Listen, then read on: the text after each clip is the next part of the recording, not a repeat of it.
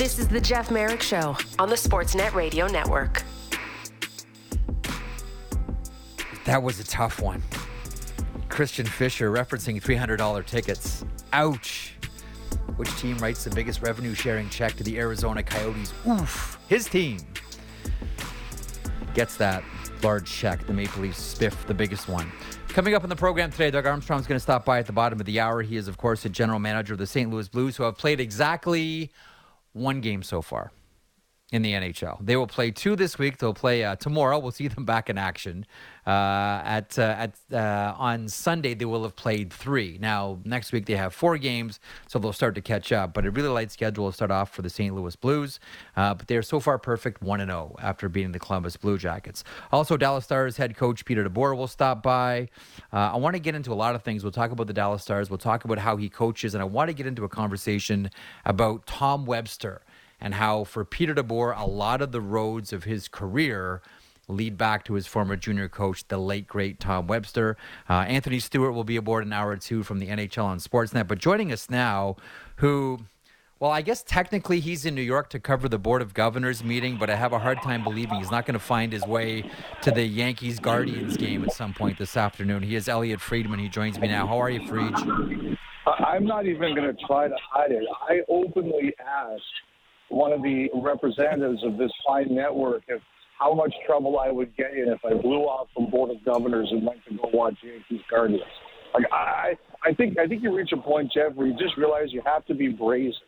Don't hide. Don't hide what you're yeah. thinking. Come right out. Say what happens if I blow this up. Hey, hello. How you doing? Yeah, sure. I'm just on radio. My God, no. Um, so, I, I, what would happen if I actually? Uh, uh, no, it's all good if I actually blew off the game and went to go watch the Yankees. But I think I'd get in trouble. Are you uh, in the process right now of getting celeb spotted in New York City, Elliotte? Just, uh, I think he's a Bruins fan. Well, I think he's wearing a Bruins suit. Someone just saw me and actually yeah. So I know you carry a bunch of five by sevens and a sharpie around. Is he getting an autograph? You know, I have to say, in my head, the worst uh, thing I was thinking was the worst thing that happens is it happens while I'm on the phone with you. Like I, I know this is not going to be surviving.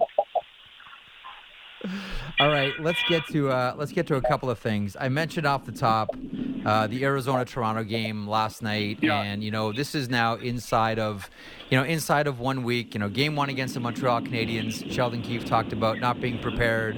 Uh, yesterday after the game, he went after his top guys. You know, this is three one-goal games, and then a shocker at the hands of the Arizona Coyotes, a team that's not designed to win. Let's just say, Elliotte. Um, it's always hot in Toronto uh, around this team, but has it hit a fevered pitch yet? Because fans are certainly upset, and everyone here is asking questions. What is wrong with the Maple Leafs? Jeff, global warming definitely exists in Toronto. It is warmer now than it should be at this time of year for a lot of reasons. I, yeah. you know, we so on our podcast this week we talked about some hot seats, right? Lindy Ruff and Yep. And uh, and uh, Bruce Boudreau, and you know, we, we we both poured water on uh, cold water on DJ Smith, but we don't think that that's anywhere near a big issue at this point in time. But I had someone reach out to me who said he found that conversation to be ghoulish, and I said, you know, what's what's the issue? And he said, um, you know, I I don't think you should be talking about that five days into the season. I think it's way too soon. And I said, you know what? I, I completely get your point, and to be honest, I don't like talking about that stuff. But you go where the stories takes you. You you couldn't uh, help but notice in those situations that there are some things here you have to be aware of. It's in a good conversation about it, and you know I don't yeah. like to overreact to anything two or three days into the season, four games into the season, a week into the season, whatever. But you kind of hit on something key there. Is that sometimes you just have to go where the story goes and take your cues from those who are actually there. And I think the way that, you know, the comments that Sheldon Keefe has had after two losses so far have really stood out. You know, after game one, um, you know, he went hard at them. And after last night, he went hard at them. And to me, actually, the the thing that uh, stood out was not so much that he said the elite players aren't there yet. or they're not in rhythm yet, because that can happen early in the season. The thing that stood out to me was he basically said that they should have killed Arizona. And I mean, you know how I feel about this kind of thing. That we we say people in hockey are too boring. So when they give us a beyond blunt quote, we have to say, hey, we can't rip them for being boring, and then rip them for actually saying what they think. I, I like the boldness of that quote really stood out to me. It wasn't just that our best players aren't there yet. It's basically that we should light up the Coyotes, which any fan would say, a lot of media members would say, but it's very rare that a coach comes right out and says, we had no business losing this game to this team. Did you not look at those first two periods though and say the Maple Leafs have no business uh, essentially doing what they did in the third period? Like those those first two periods by the Maple Leafs, like uh, someone Yeah, someone wrote to, very- texted me last night when the when the game was on, and it was it was I've never seen a team who hasn't had any playoff success skate so I'm paraphrasing this text uh, uh, uh, skate so arrogantly against a team that they believe is inferior, and I'm like, you know what, you kind of got a point. Like it, No, it was almost as if the. Maple Leafs showed up at the game last night thinking like, wow, we're just gonna we're just gonna show up and Arizona's gonna hand us two points. Yeah, it's it's absolutely true. You're completely right. You know what I thought about watching that game last night? That was a night where you needed a Wayne Simmonds or a Kyle Clifford just to run over somebody. Yeah. And, and, and you know, again, I don't want to turn this into a whole question about roster construction or philosophy or anything like that. I'm really not interested in that. I was just watching that and saying, you need somebody who's going to wake you up and, and take you into this game. And that was, you know, and that was a game last night where, like, it, when if you have a Simmonds on the roster, you're hoping that he does something. Like you heard Auston Matthews the other day when Simmonds was called up, or was I think it was Matthews who said like we love the guy. Like that's the game where you're Yeah. hoping that there's somebody on your roster who, like, you know, to be honest, like uh, there are people like Aubé-Kubel, Aston Reeves. They could have done something like that. It, it needed someone to say, okay, I'm going to do something a little rambunctious here, just to drag us into the fight a little bit. And that was concerning to me too.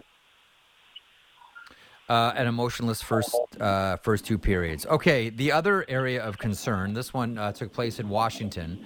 Uh, the Capitals beat the Vancouver Canucks, and for the third time in as many games, the Washington Capitals, or uh, the Vancouver Canucks rather, squander a lead and end up losing the game. Afterwards, um, there's a players-only meeting. Uh, there's a reference uh, that Bruce Boudreau agreed with to being a team being mentally weak, and everyone sort of grabbed that ball and, and, and ran with and run with it. Um, your thoughts on what we saw with the Canucks yesterday and the, the subsequent comments from Bruce Boudreau? See, I didn't think it was as bad as most people do. Uh, I saw, you know, I saw the clip on the Tim and uh, I saw the headline on the Tim and Friends tweet about we're mentally fragile now, and then I, I stayed to watch Ken Ivanka because I wanted to see the whole scrum.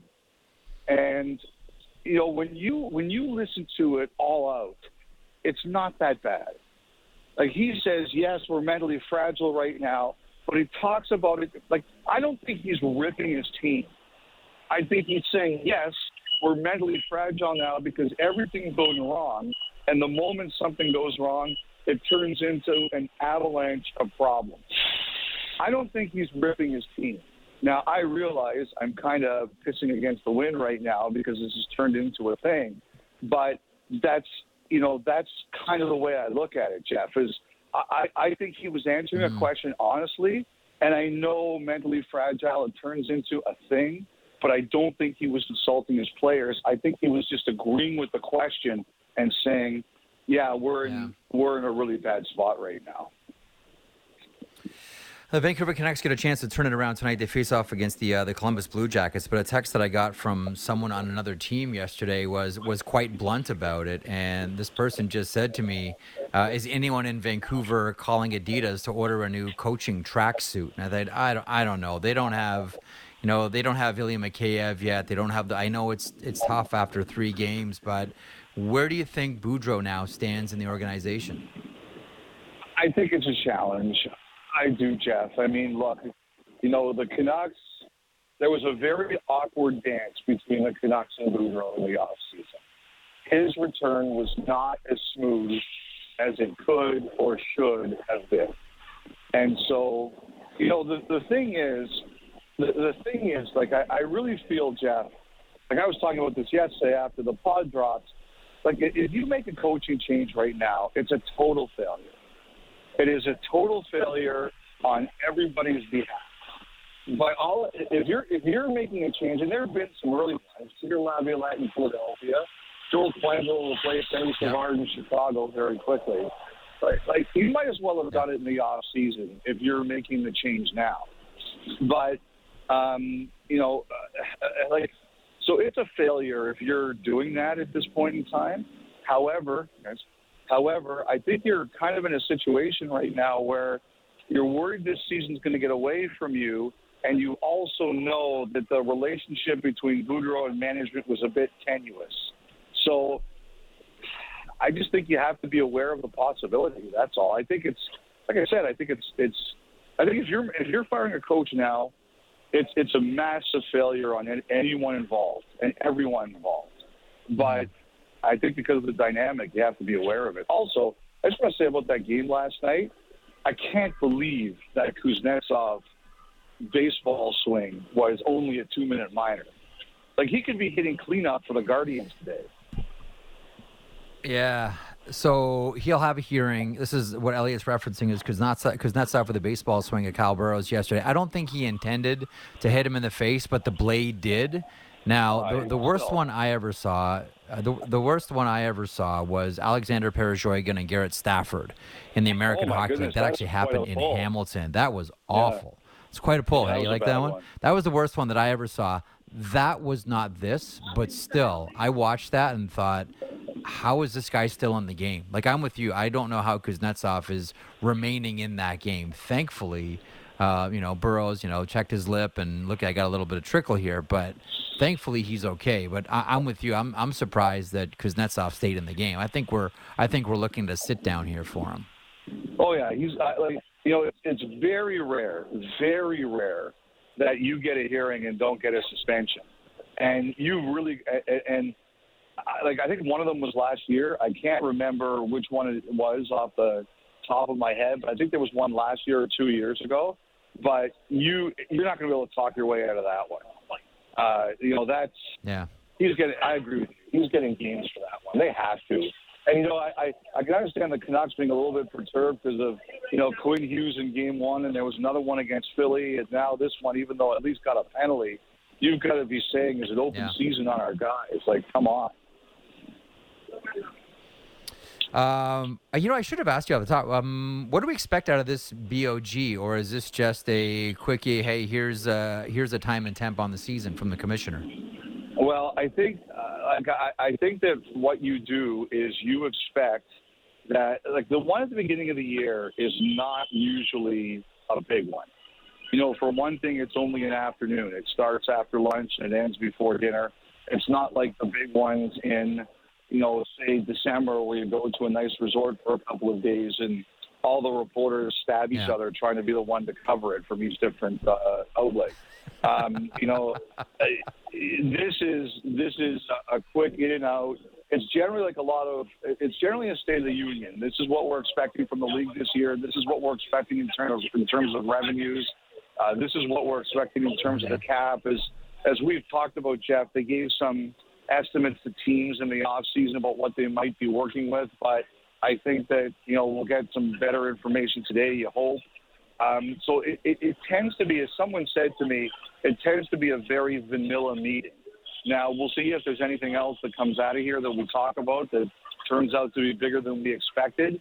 But I know in some cases there's some owners who don't even come to this one. Uh, so, I, I, like I said, I'm not expecting fireworks, although I've been surprised before. Uh, we shall see. So, floor is yours on this one. There were a number of interesting games Square, last night. By the way, can you tell I'm walking through Times Yeah, well, Square? we've we've we, we, we've kind of heard it, the uh, the ambient sound in the background for the last 10 minutes, but that's okay. The the honking of horns and the people yelling and screaming kind of is kind of a giveaway around noon in Manhattan. Um, I just want so some atmosphere from you, last Jeff. night. That's all. Okay. no, I, I, I appreciate that. I know. Trust me. I uh, I appreciate the symphony in the background. Um, a couple of things from last night. Detroit, LA was really interesting. Dylan Larkin with Yeah. maybe the play of the night on uh, on Viktor Arvidsson. Spectacular. You know that that got them the point. Uh, Dallas looked real good against Winnipeg. Again, Dallas looks excellent to start. Uh, Seguin scores his first of the season. Um, thought the Rangers again were great. Look great. Zibanejad, again great. Artemi Panarin again great. From anything else last night, well, we should maybe Montreal and, and Pittsburgh as well. Kaiden Guhle on Sidney Crosby. Uh, what else caught your eye last night around the league? Uh, I- well, I think you named uh, some of it. Uh, you kind of wanted to see if Dallas was for real, and and, and they looked really good. Um, I, I think the Rangers continue to like the Rangers look like they're going to be able to score at times, and uh, Anaheim is Yeah. not always the the best judge, but because they're growing, even though they've got a good go- goalie. You know, the, the I think the thing that you didn't mention that stands out to me, and I think it stands out to a lot of people, are the Wild. You know, 20 goals against in Oh three boy, the games. goaltending. The goaltending, Yeah. man. The goaltending know, just again. You, you see now why Bill Guerin was so determined to try to keep Fleury and Talbot together, right? Like that was his plan, and he wanted it so badly. And obviously, that wasn't for Cam Talbot, so it's why it didn't happen. But I, I, you know, the 20 goals against in three games from a team that I, I think is generally very good and could win the Stanley Cup this year, you have to be concerned about that if if you're the Wild. Um, that's you know that's a big number. I, I think the other thing too is that the other team you didn't mention that uh, I I've been very impressed with the start this season is the Bruins. Like we were all thinking that the Bruins were going to hang on for dear life in the beginning of the season, and they were going to wait until everybody got healthy. And now look at where they are. They, they they've won three times. Um, you know that Panthers team was two and zero going in. Uh, I, I think the Uh-huh. Bruins are sending a message that they're going to do a lot more than just hang on. Tough for Florida. Aaron Ekblad leaves the game in the second period. Good for the Boston Yeah. Bruins. Jake DeBrusk, Elliotte, with a pair of goals. And if he can stay hot, that's great. That uh, the uh, the checkmate line, uh, if they can stay hot and grooving, that's awesome as well.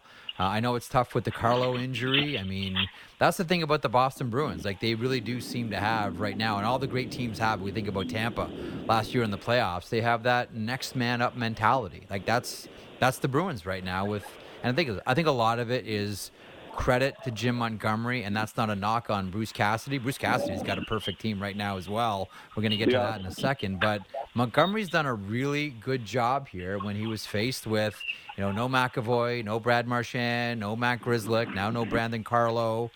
I think you got to hand it to the Bruins, and you got to hand it to Jim Montgomery, who I think we we were too quick to forget was, you know, was a really good coach in the NHL. Yeah, he, he is a really good coach. I think it's also just it's a it's a really mature team, and it's a team that's not going to make excuses. It's a, it's a team that's going to like like they, we've talked about this before with guys like Chard Bergeron. When you're new and you go into that organization, the demands are going to be high, but you're going to be embraced.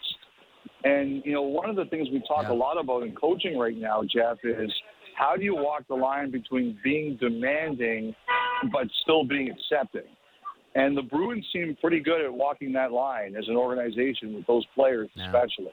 You know, you're, you're here. We expect a lot out of here, but we're going to give you the tools and the environment where you can be successful. And uh, I mean, it's still early. We'll see where this all goes, but uh, I really like what I've seen from them. By the way, I wanted to mention we were talking about that big Detroit line, and their, and how one of the nicknames is the Redwoods. Yes. Apparently, Yeah. Mickey Mickey Redmond is calling them the Threesome. That's excellent as well. I, think- I think that Redwoods is good, but I think I like Threesome more. I kind of like them both. Like I hope they just become interchangeable. Like, why does one Lion just have to have one nickname? I'm I'm happy to go with both on those. Good job, uh, Mickey Redmond. So, a couple of things tonight. Uh, a couple of intriguing games. One probably Yeah. for the wrong reasons, and that's New Jersey and Anaheim. Uh, the Yeah. Ducks coming off a tough loss against the Rangers last night. Uh, and the other, and we've been, you know, waiting for this one for a while. Also, you know, Vancouver and Columbus is a big one for Boudreau and company there. Yeah. But Vegas and Calgary tonight. You know, there's gonna, one team's going to have an L uh, tonight after this game. Your thoughts on what we're going to see tonight between the Vegas Golden Knights and the Calgary Flames? Easily the uh, the most uh, anticipated game on the calendar today. You know, the thing about Calgary is they have a chance to play. They have a chance to open up their season with Colorado, Edmonton, and Vegas, and go three and zero. Yep. That would be massive. That would be absolutely massive if they were able to do that. So that's number one. Number two, I, I've really been impressed by Vegas. I, I think they've been tremendous. You know, what someone pointed out to me, and I didn't realize it, is that the home team in, in, in a league where, in theory, it's supposed to be easier to win at home, the home the home team generally doesn't have a ton of luck there. Like that's a serious that's a matchup where the road team has done very well. But you know, I'm I, I'm really looking forward to this one tonight. And and the thing is too, I, I'm looking forward to seeing Markstrom too. Like I, I don't think you can have any problem with Sutter's plan, plan and Vladar getting the game the other night. I think you have to be a good teammate and say I get it. But I think on some level you're probably a little bit annoyed. You're saying, you know what, I, I kind of wanted that game. The way the playoffs went the other night, um, you're sitting there and you're going, I, I, or last year you would have wanted that game, and you didn't get it, and you can't be a problem about it, but you're probably sitting there and saying, the next time we play Edmonton, I, I think I kind of want that one. So I'm curious to see him That- tonight. Yeah, that'll be that'll be at home as well. I think that was Calgary's lone trip to Edmonton Yes, this season. I think that the final two games are both uh, are, are both in Calgary, so he would uh, he would get them at home. I, I was a little bit surprised at that one too. I thought, I mean, what did we talk about in the summer with Markstrom? You know, he's got the the Edmonton kryptonite. Like, okay, Yes. let's let let's get him right back in. Let's get him right back in there, thrown off the horse, get right back on. I was I was a little surprised at that one too. The other thing about tonight's game is, and you've watched Vegas, you watched the three games last week. Eichel looks really good, and I had Bruce Cassidy on yesterday, and the one player that he referenced vis-a-vis Jack Eichel, and he's never going to turn Jack Eichel into a Selke Trophy winner. Let's let's get that out of the way quickly. But Yeah. he said, you know, there's a lot of there's a lot of things that I I coached and I watched with Patrice Bergeron that I'm talking to Jack Eichel about, and that can only obviously make Jack Eichel a better number one center. Ab- absolutely. And, you know, the thing is, too, like, I'll tell you one story about Eichel. Um, I- I remember the year, the year the season got cut short due to COVID, March 2020, uh, I thought was his best year. And at the time, I would go on radio with Fred Greve and Andrew Peters every every week, and they would always say to me, "Who are you voting for the Hart? Are you voting for Eichel?" And unfortunately, Buffalo just sagged that year, so he, he kept on going down and down my ballot, and those two guys would just kill me on a weekly basis about how terrible my vote was. but I, I remembered dur- around that time, I had a chance to speak to Eichel, and I asked him about his year, and he said that he knew he had a good year because his dad told him he was really proud of the way he played on a two-way basis. And he said that my toughest critic is my dad. So that when he said to me I had a really good two-way year, I knew I actually did have a good two-way year. That's an excellent one. We'll uh, we'll see Eichel in action tonight as the Calgary Flames host the Vegas Golden Knights. Watch that one nine o'clock Eastern, starting on Sportsnet uh, West on 360 at the same time. It's the Oilers and Sabres earlier, seven o'clock Eastern. Um, we will see that's four Pacific. The Columbus Blue Jackets hosting the Vancouver Canucks. Lots of intriguing matchups tonight uh, on the network. All right, we'll let you get back to uh, to Manhattan and the Guardians Yankees game. I mean the NHL Board of Governors.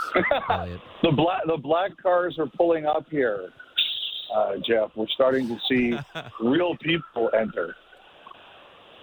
Okay, very good. Document all of it for us and say hi to Kyle. All right. Take care. Thanks very much, bud. There he is. Uh, Elliotte Friedman in New York City for the Board of Governors, uh, alongside Kyle Bukauskas, uh, will be filing reports uh, for this evening. I don't expect anything, as Elliotte mentioned. The early Board of Governors meeting isn't even attended by you know all the owners. Uh, it's more of a here's what we're looking at this season. Here's where we're headed financially. You know, as I mentioned to Elliotte, it's kind of a what's the time, what's the temperature, and then the season takes over and the season becomes a season.